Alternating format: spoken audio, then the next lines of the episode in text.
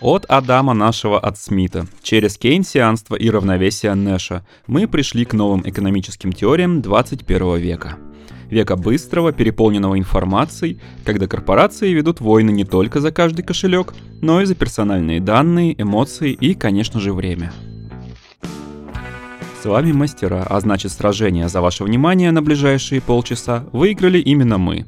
Поэтому не будем тянуть и сразу расскажем про Покупайте какао Ван Гуттена!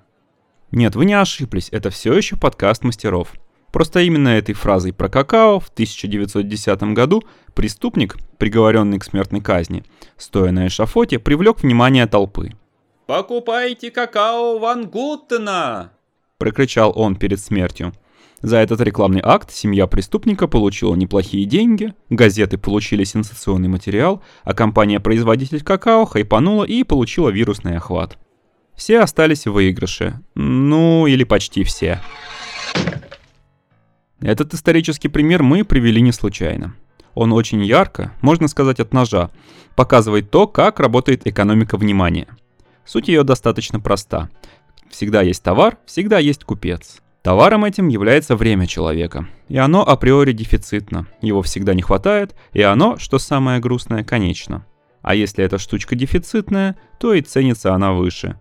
СМИ, государство, бизнес, ваши друзья и даже некоторые прохожие – все хотят отщипнуть, отъесть кусочек вашего жизненного времени по самым разным причинам. Зарождение экономики внимания связано с тем, что в современном мире информации стало больше, в то время как объем времени, который можно на нее потратить, не увеличивается. Как следствие, внимание стало главным капиталом. Первостепенной идеей такой экономики является конвертация внимания в прямой или косвенный доход при использовании цифровых платформ и технологий. Впервые о концепте экономики внимания в 1971 году заговорил американский ученый в области социальных, политических и экономических наук Герберт Саймон. В те времена он изучал эффективное управление вниманием как дефицитным ресурсом в условиях информационного растущего общества. Саймон отмечал, что избыток информации порождает нехватку внимания и необходимость его более эффективного перераспределения между многочисленными источниками информации. И он говорил об этом 50 лет назад, и за прошедшие полвека все стало только лучше. И хуже. Лучше, потому что с приходом стримингов, быстрого интернета и алгоритмических лент соцсетей, контента и выбора стало еще больше. Хуже, потому что в условиях, когда все доступно по клику, выбрать на что потратить 2 часа своего времени становится практически невозможно. Признайтесь, кто из нас не выбирал, что посмотреть вечерком, чуть ли не дольше, чем длился сам фильм – Ах, блаженные времена блокбастеров по пятницам на телеканале СТС. Что показывали, то и смотрели. Никаких мук выбора. Стоит ли напоминать, что в условиях, когда выбор контента почти бесконечен, сильно обостряется СДВГ, синдром дефицита внимания, и эффект ФОМО, боязнь пропустить что-то интересное. Некий эффект упущенной выгоды. Если я посмотрю этого блогера, то обязательно упущу что-то важное. Поэтому современный пользователь интернета, нависая над чашей Генуя, обязательно синхронно смотрит ТикТок, а за обедом одновременно слушает подкаст, смотрит трехчасовое интервью на двойной скорости и обязательно листает ленту любимой соцсети.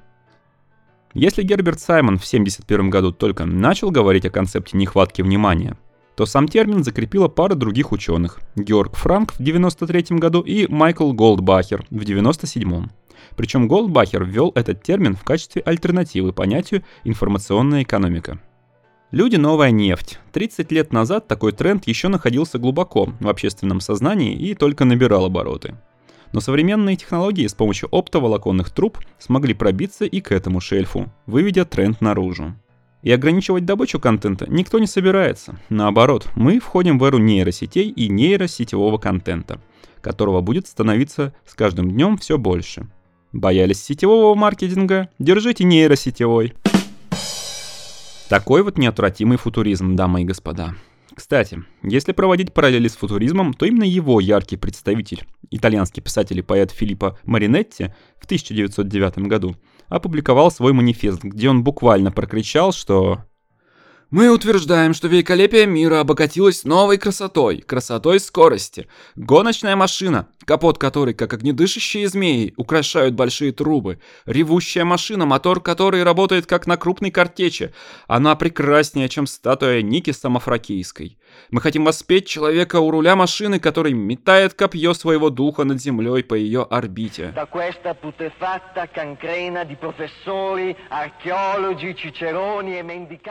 Мы будем воспевать огромные толпы, возбужденные работой и удовольствием. Работой и удовольствием.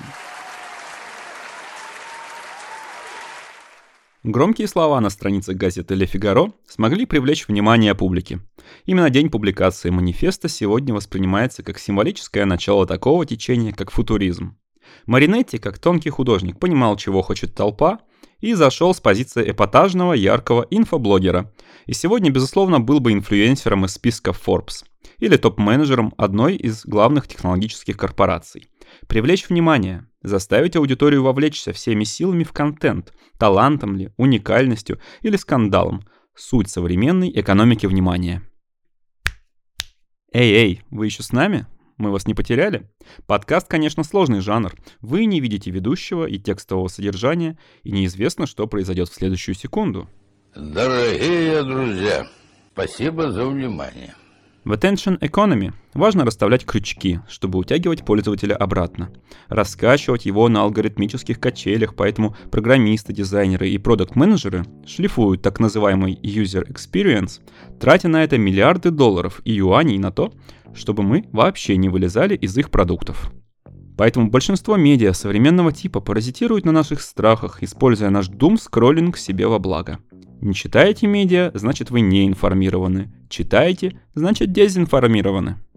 Получение все новой информации, независимо от ее качества, создает некую дофаминовую зависимость. Это как бесконечно дергать ручку игрового автомата в казино. Важен процесс, а не итоговый выигрыш так называемые игровые петли. Этим хорошо пользуются не только медиа или соцсети, но и даже дейтинг-приложения. Сначала вас манит что-то новое и неизвестное, вы концентрируетесь на поисках и добыче, которая вот-вот станет вашей. Потом лайк, матч, синапсы в голове ликуют, но эй, уже скучно, давай по новой. Хотите покинуть нас? Пожалуйста, вот скидка на подписку. Только не бросайте, ведь в таком случае вас подберет кто-то другой. А еще любая экономика внимания построена на солидаризации своей паствы. Ведь важно посмотреть финал «Игры престолов» на канале HBO вместе со всем миром. Фотки с показов Барби круты, только в момент показов Барби. Ведь так делают все. А если это делать в декабре, ну, чушпан, ты отстал от жизни. У нас тут внимание уже переключилось на новый hype train. Но, спросите вы, великоречивый ведущий подкаста, как же корпорации зарабатывают на внимании пользователей, если соцсети бесплатные? И ответ, кто не знал, очень прост. На рекламе. Чем больше времени вы смотрите бесплатный телевизор, тем больше растут рейтинги у каналов, тем дороже реклама для компаний. Чем больше листаете бесплатные соцсети, тем дороже становится для других компаний уже таргетированная реклама. И чем дольше вы тратите своего дефицитного времени, тем оно должно дороже оплачиваться теми же рекламодателями.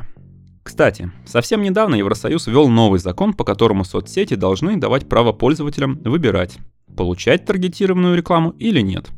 Окей, сказали корпорации, пусть будет так, но тогда те, кто не хочет смотреть на нашу рекламу, будут платить по 10 евро за пользование нашим сервисом. Потому что, как учил всех дядюшка Скрудж... С вас 3 цента. Три цента? За мое время и консультацию. Даром ничего хорошего не бывает. Наш подкаст, кстати, абсолютно бесплатный, и если ему и нужна ваша подписка, то только потому, чтобы вы не пропустили следующий выпуск. И делитесь отзывами, так мы точно станем еще лучше. Кстати, делиться чем-то – это основа нашей следующей экономической теории. Товарищи, дружно переходим к шеринг-экономике. Поделись, поделись, поделись. Ничто не вечно и все в аренду. Таким слоганом можно было бы обозначить главную идею шеринг-экономики. В ее основе лежит модель совместного потребления, ведь если что-то общее, то оно вроде и ничье, согласны? Конечно, кто-то сейчас начнет иронично подмечать. Ах, зумеры придумали делиться вещами и узнали про аренду квартир, ха-ха! И да, и нет. Конечно, еще в первобытных общинах какой-нибудь неандертальский Стив делился с каким-нибудь неандертальским гороком, шкурой саблезубого тигра, копьем или комфортабельной пещерой. Идея совместного потребления не нова. Однако в 21 веке маркетологи поработали на славу и смогли внедрить обществу идею осознанного отказа от частной собственности в пользу коллективной. Но не потому, что у людей мало денег, а потому, что так растет количество ваших возможностей. Выбери аренду, выбери коворкинг, выбери каршеринг, прокат велосипедов и самокатов. Выбери арендованную одежду, наглаженный смокинг, который даже не нужно будет стирать после носки. Арендуй костюм на Хэллоуин, свадьбу или бармицву. Возьми в прокат дрель, чтобы наделать дырок в арендованной квартире, если хозяйка разрешит. Выбери прокат фотоаппарата или винилового проигрывателя. Зашерь свой пост и не забудь подзарядить телефон взятым на час пауэрбэнком. Зашерь свою собаку, чтобы кто-то погулял с ней, потому что твоя аренда не позволяет водить домой животных. Выбери фудшеринг, фитнес фитнес-шеринг и приближающийся шеринг новогодних елок, а также оформи подписку на сервис для всей семьи. Выбери шеринг экономику. Причины? Какие могут быть причины, когда есть чем поделиться? На самом деле мы уже давно живем в такого типа экономики. Можно даже задаться философским настроением и сказать, переиначивая Селина, что все вокруг – это жизнь в кредит и аренду. Но мы подкаст другого типа, поэтому скажем, что благодаря новым технологиям теперь мы можем делиться своими вещами и зарабатывать на этом не только с самым близким кругом друзей и родственников, но и с людьми на другом конце города. Так что это старый подход, но сильно масштабированный, разросшийся и в новой привлекательной упаковочке. Ведь как ни крути, это все-таки не коммунизм и не альтруизм хоть новую идеологию и достаточно романтизирует, пропагандируя ее как некую победу общества социального и экологичного над злым капитализмом. Но, друзья, согласно исследованиям, пока что люди продолжают считать денежки и выгоды от шеринга товаров и мотивироваться именно этим фактом. Так что да, шеринг упростил и облегчил нашу жизнь. Теперь никому не нужно покупать машину, когда эффективнее арендовать ее на часок, а сэкономленные финансы потратить на саморазвитие и города стали удобнее, что правда, а выбора стало еще больше. Но в основе все равно лежат финансовые мотивы. Малый бизнес, кстати, тоже пользуется благами шеринг-экономики. Это помогает ему избегать лишних издержек. Например, можно сдавать в аренду неиспользуемую офисную технику или другое оборудование. Также можно поделиться частью пространства или сдать в аренду пустующий рейл в шоуруме. И денежка лишняя, и чужому товару новые покупатели не помешают. А еще шеринг-экономика помогла популяризировать краудфандинговые платформы, из которых вышли тысячи небольших проектов и на которые скидывались всем миром. В суровой сфере инвестиций большинство из них, мы в этом уверены, не получили бы должного финансирования. Большие компании, кстати, тоже вдохновились подобными идеями, но в другой плоскости. И теперь они продают вам не молоток, а тысячу забитых им гвоздей. Не машину, а 300 тысяч километров, которые вы проедете на ней. Не цветы, а эмоции вашей девушки. Купи аренду, а не конечный товар. Купи результат и эмоции. Кстати, об эмоциях и впечатлениях. Да, вы не поверите, но у этих явлений тоже есть своя экономика. Самый хрестоматийный пример корпорация Apple и то, как она продает свой iPhone на протяжении многих лет во время своих ежегодных презентаций. На первый взгляд экономика впечатлений перекликается с экономикой внимания. Они обе конкурируют за, собственно, внимание покупателя и стараются выделиться из информационного шума и преодолеть баннерную слепоту. Однако, если в экономике внимания вы можете просто смотреть, как кто-то на гильотинке кричит про лучший в мире какао, то в экономике впечатлений вы взаимодействуете с брендом, являетесь активным участником процесса и комьюнити. Компания Apple теперь продает зарядные устройства отдельно, мотивируя это заботой о погружающей среде. «Вау, как осознанно и экологично», — думает покупатель. «Покупая этот товар, я забочусь о природе. Я такой осознанный». Apple демонстрирует новые гендерные эмодзи. «Вау, я тоже за равноправие», — думает покупатель. Использую в чатах эти эмодзи, я отстаиваю права людей по всему миру. Компания добавляет челку на все свои смартфоны, а потом убирает. Вау, эм, это так, э, это же Apple, все равно куплю, и да поможет мне шеринг-экономика. На самом деле ведущий этого подкаста не ненавидит Apple, хоть у него самого и Android. Просто ведущий восхищается возможностью яблочного гиганта так умело коммуницировать со своей аудиторией. Ведущий помнит, как Стив Джобс достал из маленького кармашка джинс тот самый первый iPod – и это был действительно волшебный experience. Во-первых, мы наконец поняли, для чего нужны те самые маленькие кармашки на джинсах. А во-вторых, это было уникально и круто. Продано! Конечно, уметь продавать опыт и эмоции умеют не только Джобс и Докуки. Икея, например, позволяет бесконечно блуждать по своим павильонам, теряясь в них, но примеряя ту или иную безделушку в свою квартиру. Даже на кроватях можно поваляться. Продано! А кроксы позволяют кастомизировать свою обувь с помощью многочисленных значков, выражая себя. Продано! Лего дарит те же эмоции, что были и в детстве. Продано!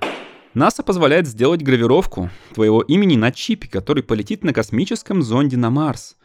Подписался на ваши аккаунты, Хьюстон, и продано миллион раз. В экономике впечатлений разрушается иерархичность между продавцом и покупателем. В этом формате отношения больше напоминают партнерство и даже некую дружбу.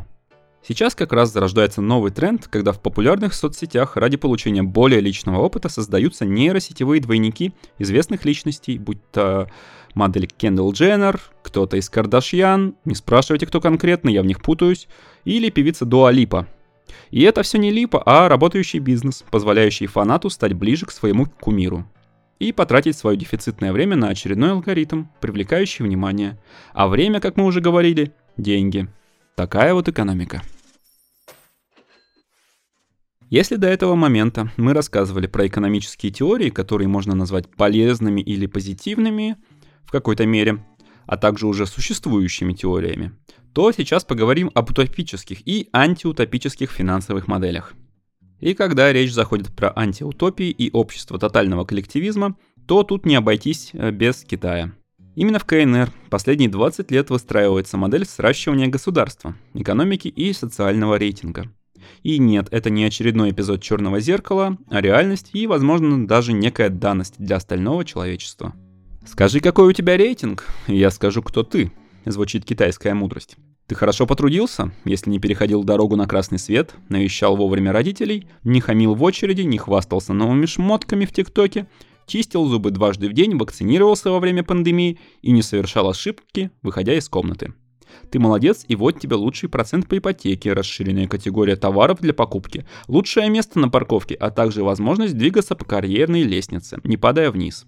Но если ты вел себя плохо, то злой китайский Санта покарает тебя, отсекая от общественной жизни и улучшенных экономических благ. Друзья перестанут с тобой общаться, коллеги не пожмут руки при встрече, а остальные люди будут обходить тебя за пару улиц, мониторя твое текущее местонахождение через приложение. Ты не сможешь купить новую квартиру и погладить панду в зоопарке. Звучит ужасно на первый взгляд, но, во-первых, что-то подобное, но в более мягкой форме действует и в других странах. Кредиты же дают не всем, не так ли? Как и в некоторые заведения и больницы порой пускают только избранные касты. Аналог китайской системы социального рейтинга на Западе – это культура отмены или новая этика. Из-за нее, конечно, не посадят в тюрьму за подозрительное поведение, и ты всегда сможешь купить бургер другой, но с карьерой или работой можешь распрощаться навсегда. Второй момент. Почему в Китае произошло так, а не иначе? Это связано с реформами Дэна Сяопина в конце 70-х годов. Тогда была провозглашена политика открытых дверей для иностранного капитала, который, впрочем, не стремился перетекать в отсталую аграрную страну с огромным уровнем коррупции. Поэтому Китаю волей-неволей нужно было создавать прозрачную систему, чтобы заслужить доверие зарубежных инвесторов. Другое дело, что изначально благое намерение вылезло за пределы только экономики, и теперь каждый китаец оцифрован от нуля до тысячи. И находится либо в черном списке ненадежных граждан, либо в красном списке «Молодец, хвалю, вот тебе еще немного риса». Так что в следующий раз ставя таксисту 4 звезды в приложении, потому что мне не понравилась музыка по радио. Вспоминайте, что это тот же социальный рейтинг, и вы тем самым снижаете экономические и социальные возможности другого человека. И он, велика вероятность, отплатит вам тем же, снизя ваш рейтинг на Авито. О дивный цифровой мир. Конечно, мы подбавили черных и красных красок, но теперь сбалансируем более светлыми, утопическими экономическими моделями и теориями. Например, поговорим про банк времени – нет, это не тот банк, в котором такие длинные очереди, что настояние в них уходит куча времени, а это часть экономики, основанная на временном факторе. Организация, в которой человек регистрирует, сколько часов потратил на оказание услуг другим участникам этой системы. Остальные точно так же указывают количество времени, потраченное на потребление услуг. В итоге люди, сообщества и организации обмениваются не деньгами, а потраченным на работу временем. Звучит как некий коммунизм. Не такая организация может показаться мифической, но она на самом деле существует. Сначала она появилась в СССР в 1977 году на базе эстонского хлебокомбината в Кохтла-Ярве. Спустя 10 лет ее начали использовать в США и Японии. Расчетная единица – один астрономический час затраченного времени.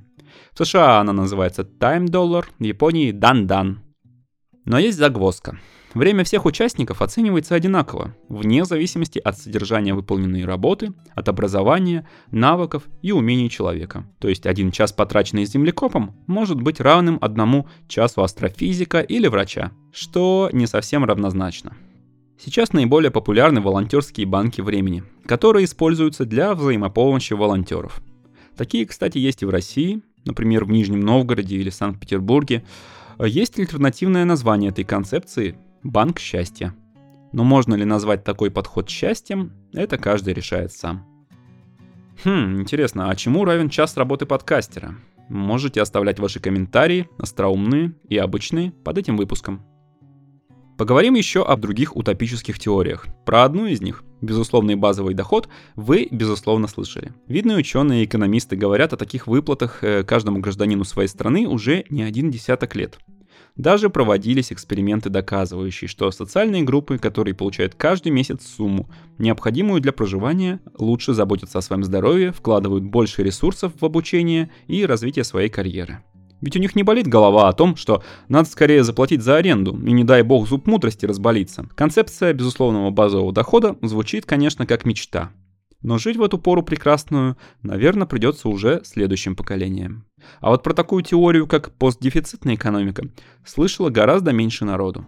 Постдефицит – это такое положение вещей, когда большинство товаров могут быть произведены в большом изобилии с минимальным необходимым человеческим трудом чтобы они стали доступны всем очень дешево или даже бесплатно. Постдефицит не означает, что дефицит будет искоренен по всему миру для всех товаров и услуг. Но те из них, которые необходимы для удовлетворения своих базовых потребностей, должны быть доступны всем. Авторы статьи «Постдефицитный мир 2050-2075» признают, что современная ситуация дефицита и все дорожающей жизни сложилась благодаря небрежному и неэффективному планированию 19 и 20 веков. По их словам, период с 1975 по 2005 года характеризовался относительным изобилием ресурсов, куда в числе прочих входили нефть, вода, электроэнергия, продукты питания, кредитные ресурсы. Это стимулировало индустриализацию и развитие экономик западных стран. А повышенный спрос на ресурсы в сочетании с ростом населения привели к истощению ресурсов. Современные же технологические достижения позволят нивелировать дефицит лет через 30-40. Вот и нейросети подъехали, и искусственный разум развивается. Но что-то подсказывает, что будет все иначе. И компьютерный интеллект посчитает по-другому. Выровняв количество товаров для всего населения Земли не путем увеличения количества товаров, а путем снижения численности этого самого нелюбящего работу ленивого населения. Согласно закономерности американского ученого-психолога Джорджа Миллера, человеческая кратковременная память не может запомнить более 7, плюс-минус 2, элементов. Эта теория носит название магического числа 7, плюс-минус 2. В этом подкасте мы как раз рассказали про 7 экономических теорий – Какие-то из них уже работают, какие-то только обкатываются, а что-то явно не сработает в будущем. В любом случае, вы получили полезную информацию бесплатно, расплатившись только своим временем. Мы ценим, что вы его потратили на наш подкаст, повысив наш социальный рейтинг. Поэтому в концовке поделимся еще одним важным советом от миллионера дядюшки Скруджа. Деньги не должны лежать, а должны работать. Если сидеть на деньгах, то проще было бы отправиться на необитаемый остров и жить без всего. Ничего не есть, не пить, не одеваться. Деньги не должны застаиваться. Они должны циркулировать, как океанские течения. И как циркуляция океанских течений управляет погодой, так циркуляция денег управляет экономикой. Денег предназначение всегда находиться в движении.